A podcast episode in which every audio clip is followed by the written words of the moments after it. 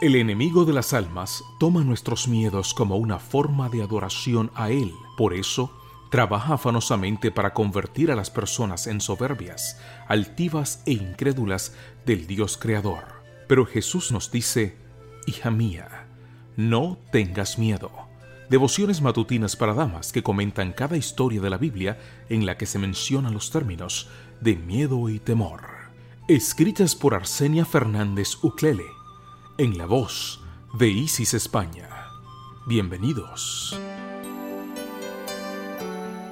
Hola mi querida familia, la reflexión para diciembre 27 se titula El galardón final. Y se airaron las naciones, y tu ira ha venido, y el tiempo de juzgar a los muertos, y de dar galardón a tus siervos los profetas, a los santos, y a los que temen tu nombre, a los pequeños y a los grandes, y de destruir a los que destruyen la tierra. Apocalipsis 11:18. El capítulo 11 de Apocalipsis resume el conflicto entre el bien y el mal y hace un contraste entre la ira de las naciones y la ira de Dios. Las naciones se llenan de ira entre ellas, contra Dios y contra su pueblo. El odio se posesionará de los impíos antes de la venida de Cristo se volverán intolerantes y vengativos. Esta ira contrasta con la ira de Dios, quien no tolerará la maldad y destruirá a quienes destruyen la tierra. Su ira se manifestará mediante las siete últimas plagas y en el juicio final que sucederá después de mil años de felicidad para los redimidos en el cielo. Cuando los santos volvamos a la tierra, los impíos resucitarán e intentarán destruir la ciudad de Dios, pero fracasarán.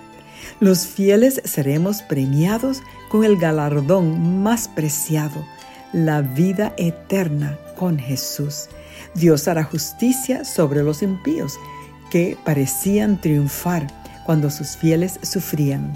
Eran perseguidos y les iba mal. Los impíos serán destruidos como estopa. Ese día de recompensa final llegará y los galardonados serán los que temen a Dios. Vive cada día enfocada en ese momento glorioso. No te desalientes. Aguarda el gran desenlace. He visto el tierno amor de Dios por su pueblo y es muy grande. Vi ángeles que extendían sus alas sobre los santos. Cada santo tenía su ángel custodio.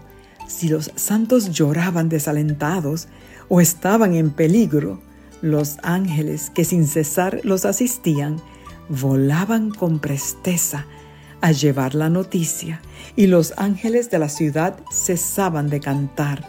Entonces Jesús comisionaba a otro ángel para que bajase a alentarlos, vigilarlos y procurar que no se apartaran del sendero estrecho. Pero si los santos desdeñaban el vigilante cuidado de aquellos ángeles, rechazaban su consuelo y seguían extraviados, los ángeles se entristecían y lloraban.